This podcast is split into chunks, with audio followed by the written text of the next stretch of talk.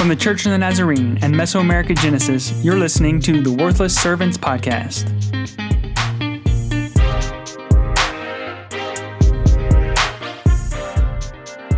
Hello, and welcome back to the Worthless Servants Podcast. It is so great to be back with you. We have enjoyed the last couple weeks, and now we are ready to talk with you again and uh, got some topics that are really interesting. Uh, but first, I need to introduce everybody, kind of change things up. Across from me, Emily Armstrong. Hey everyone. To her right, AJ Fry. Hey, guys. To my left, for all of you that are keeping track, Natalie Franco. Hi guys. And to my right, Chelsea Fry. Fun facts with Chelsea. Fun fact the UN estimates that there are over 3 million shipwrecks on the ocean floor. Three million. Wow. Yeah. What? That's a lot of pirate treasure. AJ immediately goes to pirates with shipwrecks. I, I give him props for that. That's amazing. The question is, how old are they? Like three million? That's, That's a got to be from hundreds, if not thousands, of years of history. That's a lot Maybe? of. It says that some of them were lost, so who knows what's on Oh, those. Bermuda some of them were destroyed and some were deliberately sunk. Hmm. Um, and it does say that treasure hunters like to search them out. Well, yeah. Is there like a treasure hunters guild or something that I can join? 'Cause guild. I'd, I'd do that. This is not the Mandalorian. Oh, Well, even the undertaking of, of doing that, like, oh, this is my hobby. Going out in the middle Yeah. of the ocean and just trying to find, I don't know about that. awesome. yeah, meanwhile, AJ says awesome. I'm like, ah, Meanwhile, sounds- a giant squid eats AJ. hey, it's all it's all part of the process. exactly. There are certain times where the fun fact has no segue, has nothing to do with the topic at hand. And I can't find one, so Giant squids have keys. They don't. Okay. Sunken ships probably have keys to their treasure. your treasure. Thank you, AJ. You're more brilliant than I am. So, with that key, I am going to, I am going to open a. n- No, this is terrible. Yeah, okay, so we are going to talk about leadership today. Now, we've talked about leadership in the past on different episodes, but specifically, the title of this episode is Key Chain Leadership. Keychain leadership, you're probably saying, what is that? We're a podcast that deals with missions, that deals with healthy church, many other components, of course. And so, can anyone just tell us kind of what is keychain leadership? Well, simply put, it is investing in others. But the analogy is um, I'm actually going to tell you a story to tell you what this means. Here in the Dominican Republic, on our campground, we have a groundskeeper. And he has a He's key- the groundskeeper. He's the groundskeeper. He has a keychain with, I've never counted, but I would estimate 1,000 keys on it. At least. One key ring with a thousand keys. it takes him really forever to walk even 10 You- steps. You think she's joking? AJ's AJ's asked to hold it and he won't let him. Oh my goodness. Um, he's worried about his back. But um, on there are all these keys that go to different buildings and different things. And so, as the key chain holder, he is responsible for taking the keys when people need them in the office. He walks to the office and gives the key to the office person or um, the front gate or the library or whatever the case may be. He is the keeper of the keys. the guardian of the keys. That was fun. um, so the idea is, as a keychain leader, that we would be able to give the key away to someone else in order to lead a ministry. So the keeper of the keys has enough confidence and trust in others, invests in them with leadership to take a key. Yeah, so the idea actually comes from Fuller Youth Institute's investigation, and I was a part of a training really several months ago where I started to understand this concept. But they investigated into churches that are growing young. That's what they've termed it. And uh, churches growing young, you might say, well, that's interesting. Which ones? They investigated with so many churches all over, and uh, uh, sadly, a small percentage of them are the ones that are truly renovating and that have generations that continuously come through and they not just are ministering to youth, but are ministering with youth, and even youth are the ones ministering in and to the congregation. And so, very few congregations that are like that, but they determined which ones were like that. And then they dove into exactly what were the traits that caused them to be able to do that, right? So I, I think we're, we're all on the same page. So here were here were the four types of leaders that they discovered, right? And that last group uh, w- w- was the ones that were doing this effectively. The first group that they discovered of churches or leaders without keys, all right, we're, we're using this analogy. So they don't have much vision, they don't have much authority. We've seen certain leaders that are like that. The second type were key collectors. So you just collect keys so you don't really share your responsibilities. We have perhaps been that way or seen leadership like that. Third type, lenders of keys, right? So we've got no keys, collectors of keys, lenders of keys. Mm-hmm. This one was really interesting. This is like, I believe in you until you fail. Mm-hmm. I'm giving you this key and then I'm taking it away as soon as something bad happens. And then the final one, which we, we talked about, the effective ones, the churches that are doing this the best, are key distributors. They they are capable of sharing responsibilities and their leadership with trust in a new generation. So that's the idea of a key chain leader, right? And they said to be a church that is growing young, you must have an environment, a culture of key chain leadership. Okay, any questions on that or comments? a comment that I have, even as you're explaining it, is um, thinking about Chelsea's example of this guy on this campus that's got a billion keys, you know, a thousand. I've already exaggerated apparently what it is. But like one of the buildings that she said was the library, and even hearing you talk about it. So like, let's take this guy. He's obviously not the he's not the leader without keys. We've already, we know that he's got a thousand keys, so he's at least got some vision or authority or something.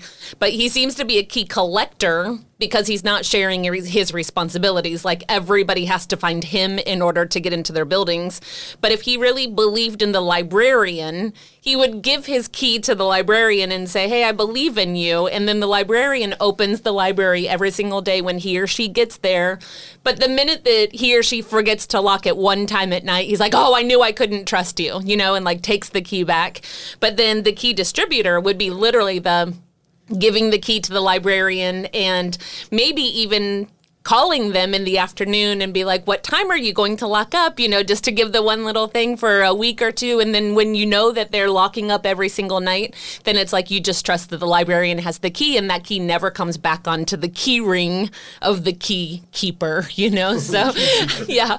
But it was interesting to hear you say that, thinking through the real life example of what Chelsea gave us. I think it makes it a little bit easier to think about, you know, handing off authority and what we typically do with our leadership or authority if we're in leadership ourselves. I feel like this is a really great analogy for especially the Dominican uh, culture because it seems like whichever we've moved houses twice since we've been here. And it seems like wh- whoever is in charge of those houses, they have a bunch of keys to the, all the. Every door has its own key. That was that's what blows my mind. So to get in the front door, it's a different key to get in the back door. To get in the screen door of the front door, it's a different key. So you gotta have like five keys just to get into your house, right? There's no master key. right. no. So true. Nathalia's like, that's Yep, true. that's true. Yeah. So there's all these keys, and we were in charge of construction for a while on the campus where our friend Milvio works, the guy with the thousand keys. and uh, for the first couple years, like I had to go to him for everything. Like if I wanted this this building open, if I wanted the workshop opened, uh, he'd have to come to the campus if he wasn't on campus and unlock this building. And then he would leave. And then when I wanted it, usually to padlock so I could close it and lock it when I left. But if it was a door, like to the library we were talking about, he actually had to come back and lock the door when I left. And so it was pretty inconvenient for me because the library was actually one of the projects that we were working on. But I remember the day that he gave me the keys to the library. And I just felt like that advanced our friendship a whole lot because I felt like he trusted me not only to not mess up the project, right, but to actually improve on the library. And so I think taking this analogy from that, he literally trusted me with the actual key, right? And if we as leaders are to trust people we need to trust them, give them the key, and trust them not only to not mess things up, but that they have a vision from God to improve things. Mm-hmm. Just the keychain analogy and being in this culture just really connects with me. Fuller said that there are different ideas for developing yourself into a keychain leader. This isn't obviously these churches had a culture of this, but there were some leaders that had worked on that culture. And so how can we become keychain leaders? Well, one thing they said is be vulnerable. Be vulnerable. Be be authentic. The other thing, identify who is ready to receive the keys. Not every we're not just saying just start throwing out keys and just these are responsibilities. We understand mm-hmm. that. These are key ministries, but there are people that are ready to receive those. And and maybe we won't get into it now, but they even have have made notes on who as as young people would be ready to possibly receive some ministries or be in positions of leadership. And then a last one that I thought really grabbed my attention was allow young people to make their own keys and open new doors. What they're hmm. saying is new ideas, new programs. AJ, you just mentioned they could even be better. Yeah. Like some of us in leadership are like, how could it be better Right. than what I'm doing? Yeah. You know? And we certainly almost err on the side of, I think they're probably going to mess it up. But literally, we're not asking them to just maintain. We're saying, giving them this power or this leadership, we recognize they could probably take this to the next level. They mm-hmm. could maybe do this even better than us. And so I thought that was amazing. I think that's really important. Um, and I can say it's important to rely on their potential, letting go of like the full control, as we were saying before, like be flexible with them and to let them participate, allow, allowing them to give the ideas, as you said. Um, even if those ideas, like you don't like them too much, if you work with them with those ideas, like it can give you something unexpected. And I have a story about that. So last year during the pandemic, I got a keychain as a youth leader in my local church. Oh my God. now, now, are you talking literally or metaphorically? Literally. Oh, okay. A Yeah. gift. They handed you a gift, and it was a Yes. keychain, a llavero. Exactly. Keychain. Mhm. Exactly. Nice. So um, I was afraid, and we start we started all over with everything, and I didn't want to do everything like by my own. So I asked the youth, "What do you want to see, like mm. with our reunions, with our services?" And this little beautiful girl, she was like, "I want TikTok. I want a TikTok service." Mm. I was like, how am I mm. gonna tell her no? Like I cannot say no to her. like, mm-hmm. but she, like I was working with her. Okay, but let me know what do you want to do with this, and we we we were working together. She's twelve year old, and uh, we made a TikTok service. Wow. And even the pastor got involved with that. We got a TikTok competition. I gotta see that. Yes, yes, it was awesome. Because I know your pastor.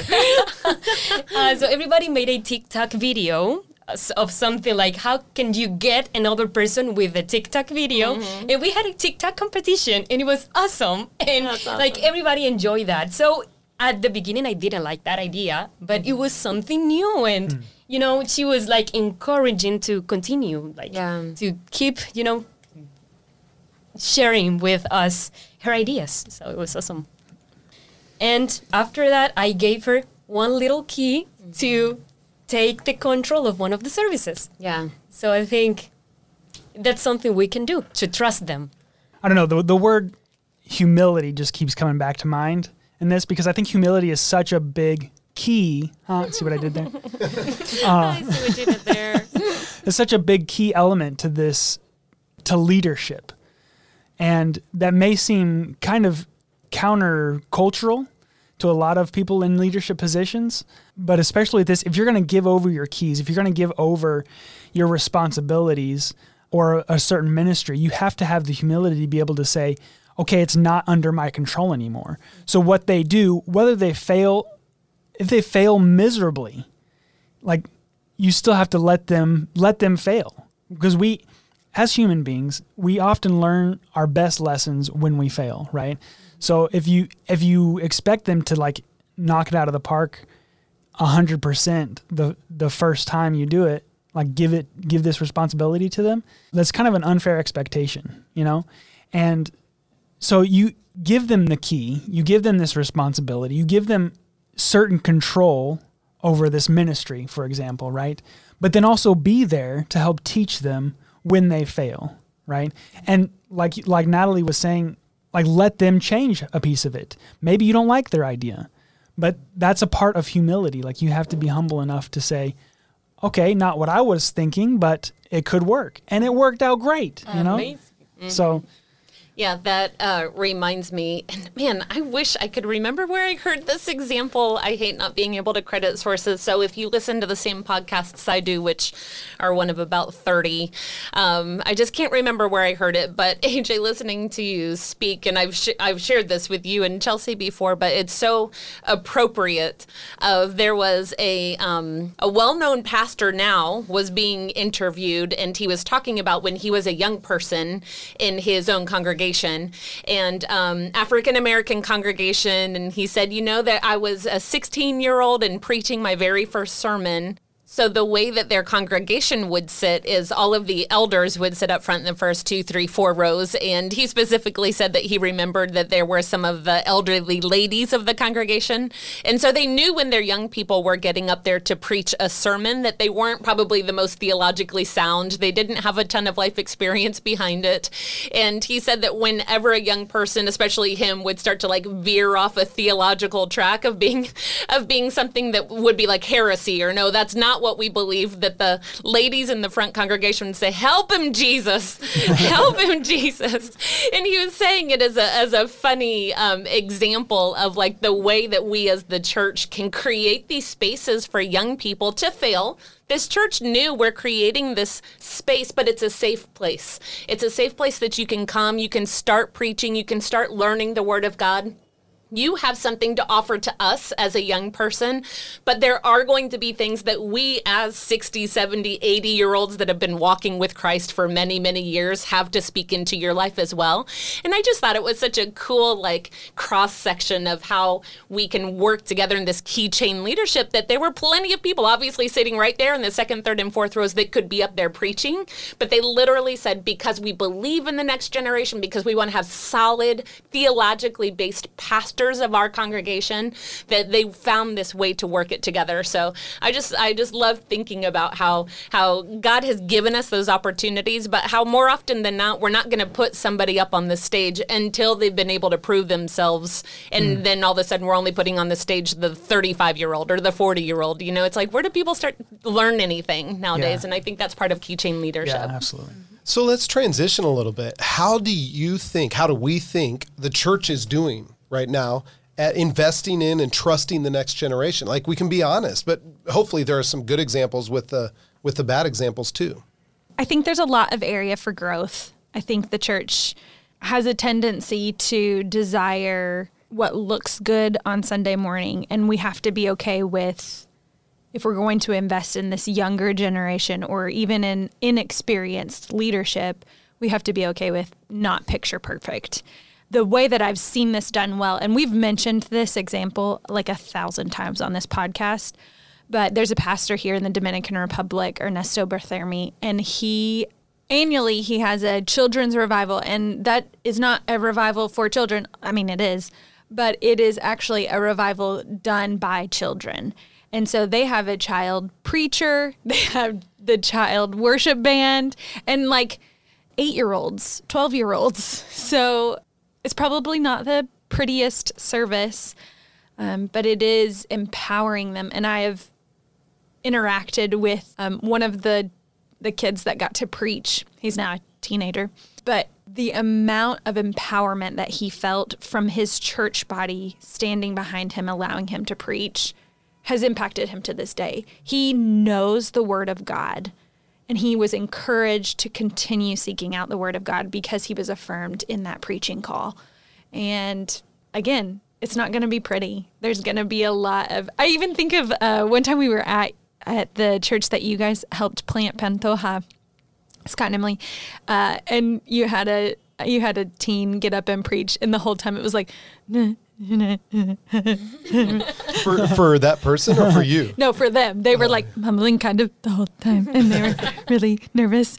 But like, how cool was it that he got to stand up there and share the word of God with his congregation, which should be a safe place for him mm-hmm. and feel supported in that and explore. Maybe he's not called to preach, but he wouldn't know unless he tried. So. Mm-hmm. I can think of um, just a lot of examples that um, I think about how Milton Gay has given Odili such a huge platform. I don't know if um, if anybody that listens to the English podcast knows who Odili is, but she was just, I mean, a young person. I don't even know how old she is now, but she, the things that she is doing, uh, the confidence that he's placed in her to to be doing entire educational platforms for youth ministry type classes.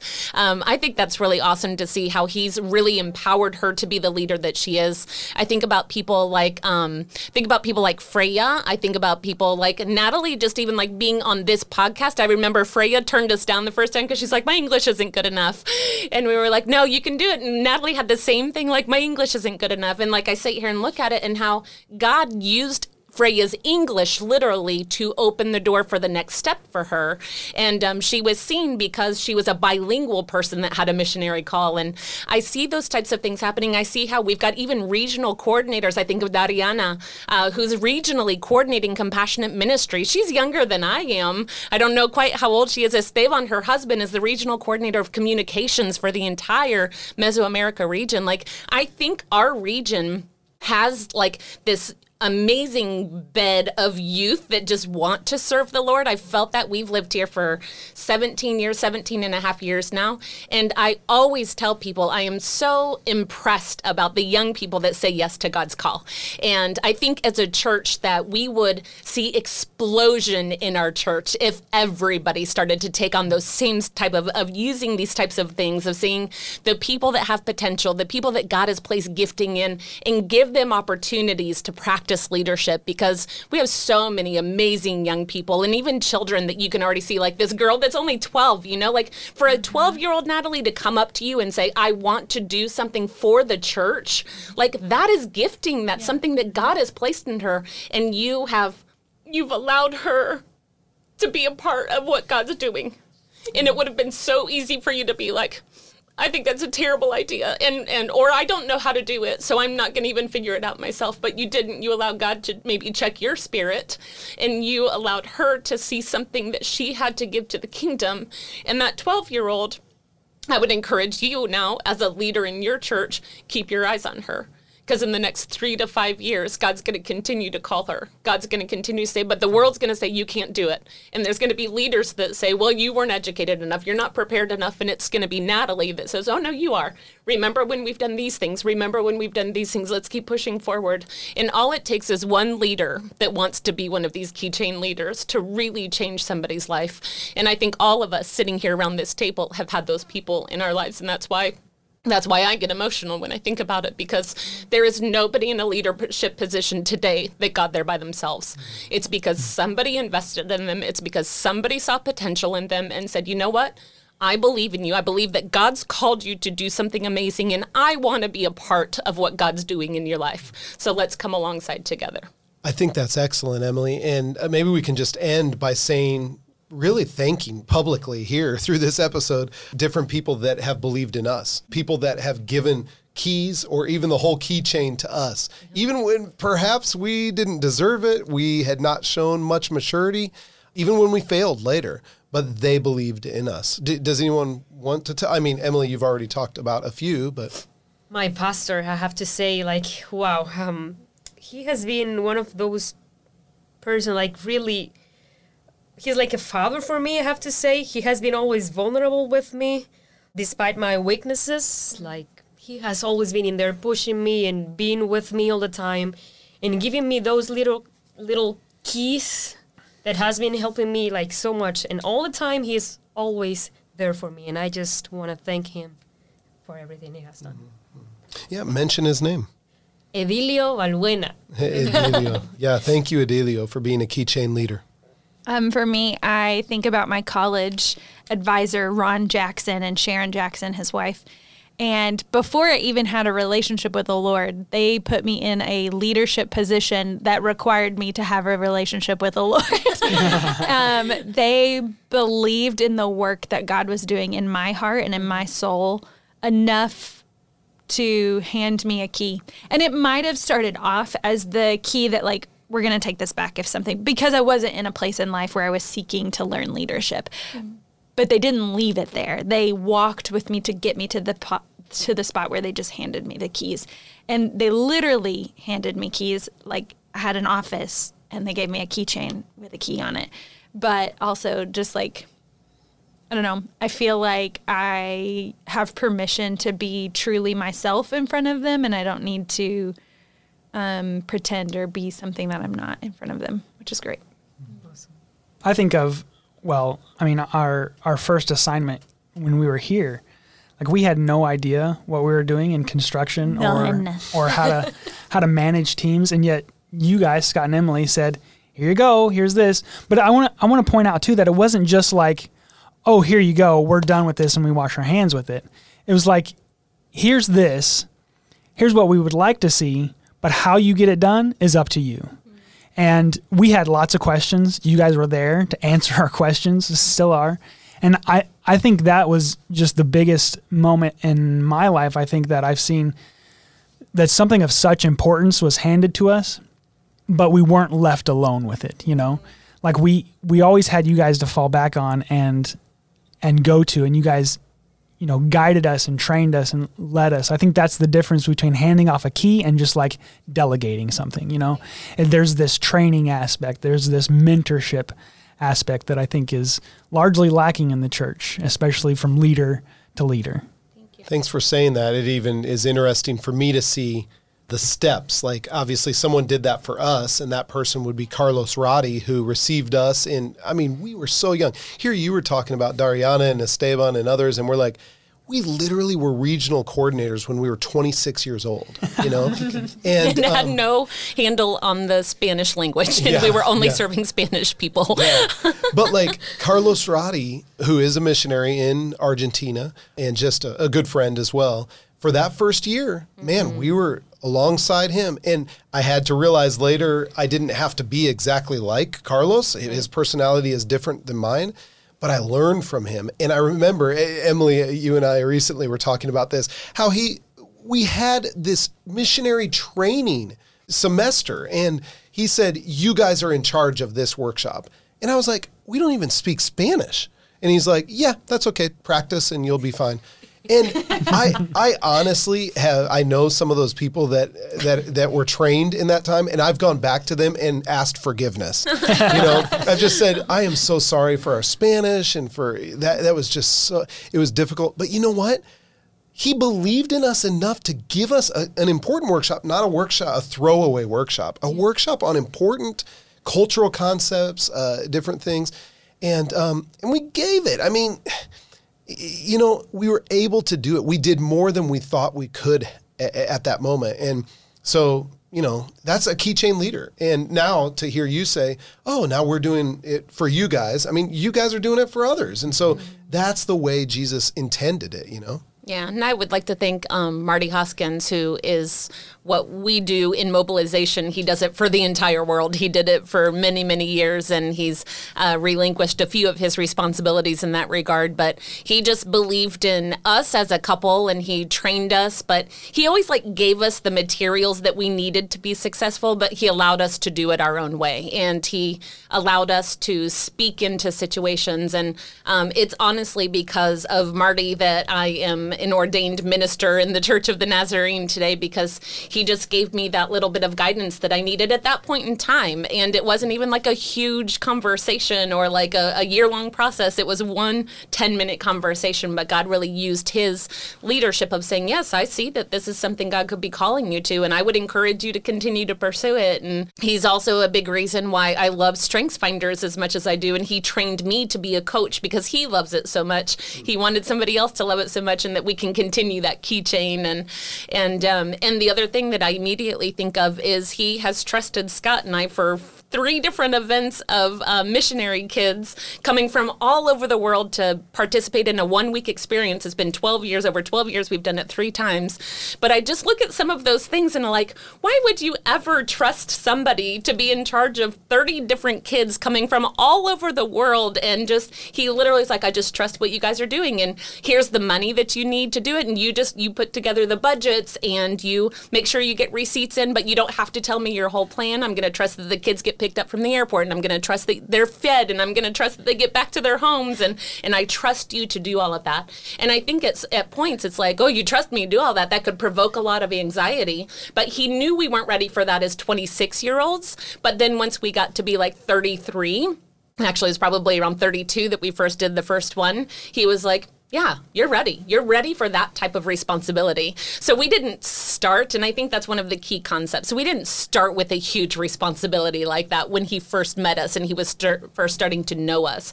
We started with smaller things, but the more that you started to earn trust, and that was one of these concepts.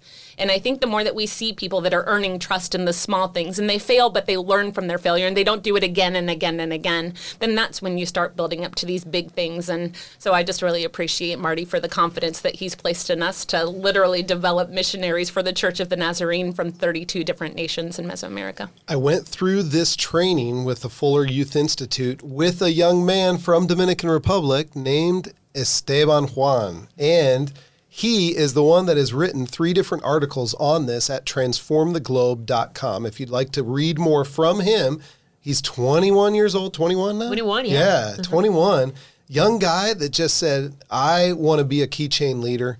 And he wrote about it. I invited him to write about it, and he did a great job. So look at that. But also, Em, where can they get a hold of us if they're listening to this and say, I want to know more? Yeah, find us on Facebook at the Worthless Servants Podcast. Find us on www.mesoamericagenesis.org on the podcast tab, or you can follow us on Spotify. if you are listening to this, our prayer is that you would be that keychain leader. If maybe you say, but no one's really invested in me. Well, I doubt that somebody has, even if it hasn't been intentional uh, or or official. Like this is my mentor, I know, and we we've decided this.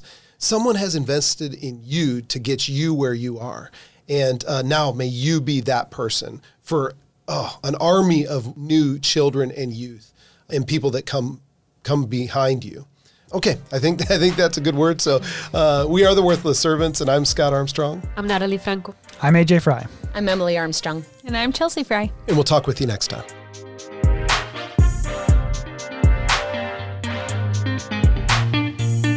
For more information, visit us on Facebook or at Mesoamericagenesis.org.